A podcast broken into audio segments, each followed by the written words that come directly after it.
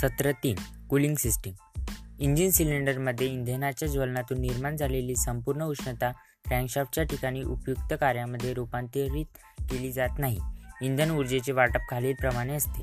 क्रँकशाफ्टजवळ उपयुक्त कार्य वीस टक्के सिलेंडर वॉलमध्ये वाया गेलेले कार्य पस्तीस टक्के एक्झॉस्ट वॉल गॅसमध्ये वाया गेलेले कार्य पस्तीस टक्के आणि घर्षणामध्ये वाया गेलेले कार्य दहा टक्के. यावरून असे लक्षात येते की सिलेंडर वॉलला मिळालेली उष्णता घेण्यासाठी आहे. आणि जर ही उष्णता सिलेंडरमधून बाहेर काढली नाही तर त्याचा परिणाम मिश्रण लवकर पेट घेईल. त्याचबरोबर ल्युब्रिकंटचे ज्वलन होईल. त्यामुळे पिस्टन खराब होऊ शकतो. अतिरिक्त उष्णतेमुळे सिलेंडर मटेरियलला धोका होऊ शकतो. इंजिन सत्तर ते पंच्याऐंशी अंश सेल्सिअस तापमानाला उत्कृष्ट कार्य करते. त्यास ऑप्टिमम टेम्परेचर लिमिट असे म्हणतात. ऑप्टिमम टेम्परेचर लिमिटमध्ये इंजिनची संपूर्ण कार्यक्षमता सर्वात जास्त असते. थंड करण्याच्या म्हणजेच कूलिंग पद्धती. एक एअर कूलिंग पद्धत आणि वॉटर कूलिंग पद्धत. एअर कूलिंग पद्धत. एअर कूलिंग या पद्धतीचे प्राथमिक तत्व असे आहे की खेळत्या हवेच्या सततच्या प्रवाहाद्वारे उष्णतेमुळे गरम झालेल्या पृष्ठभागाची उष्णता काढून घेतली जाते. उष्णतेचे डिसिपेशन खालील घटकांवर अवलंबून असते.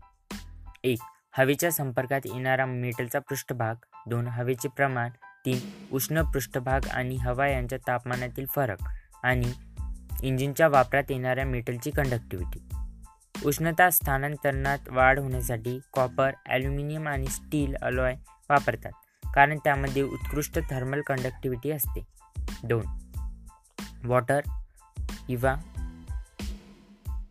वॉटर कूलिंग सिस्टीम वॉटर कूलिंगमध्ये इंजिन सिलेंडरच्या सभोवताली वॉटर जॅकेटद्वारे पाण्याचा प्रवाह वाहत असतो.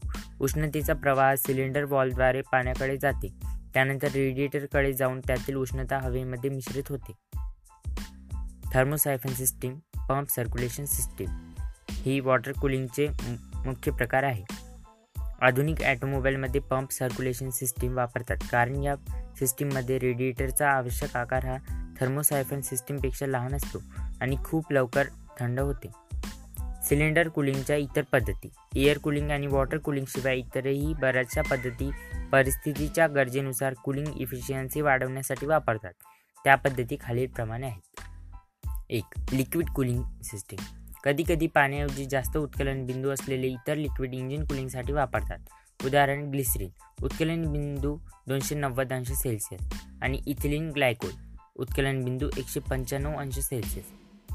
उच्च उत्कलन बिंदू लिक्विडची उष्णता वाहून येण्याची क्षमता वाढवतो त्याचबरोबर कुलंटचे वजन आणि रेडिएटरची आवश्यकता कमी होते. Pressure sealed cooling. कुलंट कमी झाल्यामुळे जास्त दाबामुळे पाण्याचा उत्कलन बिंदू वाढतो आणि रेडिएटरमध्ये वजन वाढते आणि जास्त कार्यकारी तापमानामुळे इंजिनची थर्मल इफिशियन्सी वाढते. अंदाजे दहा K N is to M two.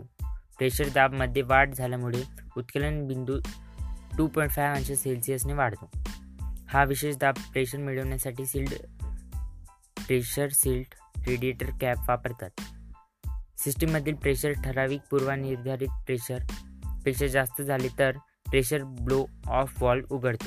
जर अचानक पाण्याचे रूपांतर वाफेत झाले तर व्हॅक्यूम वॉल्व सेफगार्ड म्हणून कार्य करतो. काही इंजिनमध्ये ओव्हरफ्लो पाईपऐवजी एक्सपान्शन विस्तारित रिझर्वायरची सोय असते. हे रेडिएटरसोबत जोडले जाते. त्यामुळे जास्तीचे कूलिंग वॉटर इंजिन तापमानाला कमी करण्यासाठी घेतले जाते आणि त्यामुळे कूलिंग वॉटरचे तापमान वाढते. जेव्हा कूलिंग वॉटर थंड होते त्या तेव्हा त्याचे आकारमान वाढते आणि रिझर्वायरमधील कूलिंग वॉटर रेडिएटरकडे परत येते. रिझर्वायर साधारणपणे ट्रान्सपरंट प्लास्टिकपासून बनवतात.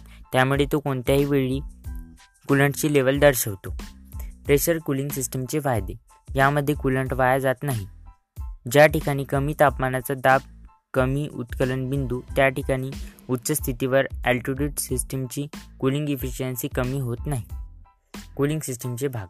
इंजिन ब्लॉक आणि हेडच्या मध्ये पोकळीच्या सहाय्याने कूलिंग सिस्टीम बनवलेले असते.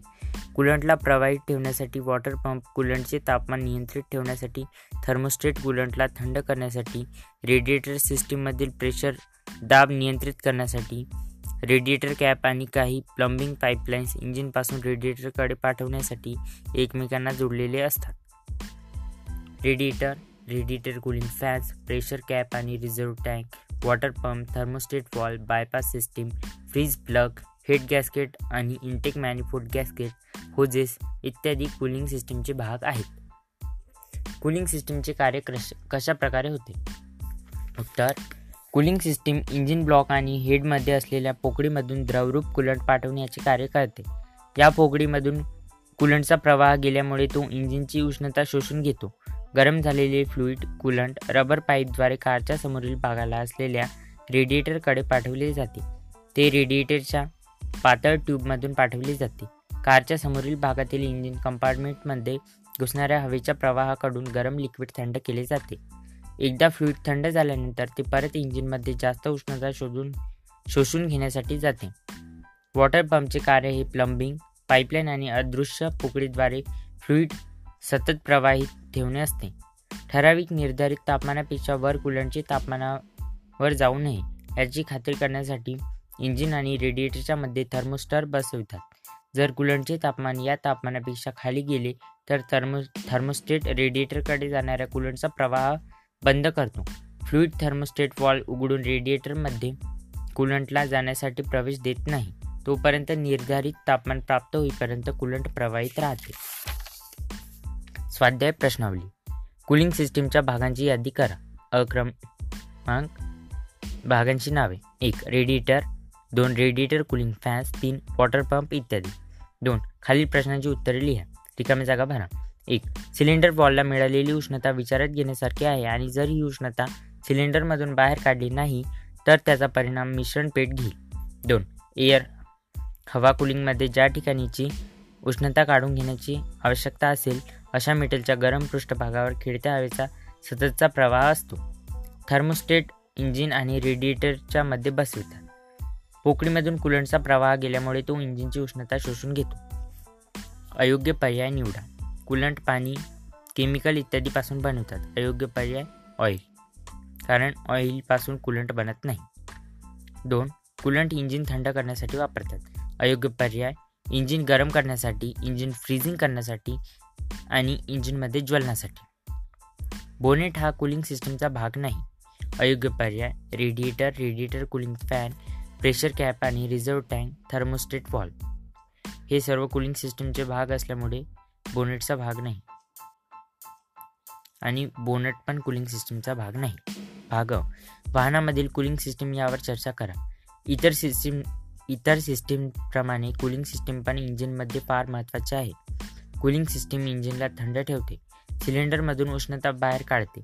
यामुळे मिश्रण लवकर पेट घेत नाही. भाग ब वर्गात खालील विषयांवर चर्चा करा. कूलिंग सिस्टीमचा अर्थ काय? इंजिनला थंड ठेवणे आणि सिलेंडरमधली उष्णता बाहेर काढण्यासाठी वापरात येणारी पद्धत म्हणजेच कूलिंग सिस्टीम. यास शीतकरण पद्धत असेही म्हणतात. ॲटोमोबाईल्समध्ये वापरात येणाऱ्या कूलिंग सिस्टीमचे विविध भाग कोणते?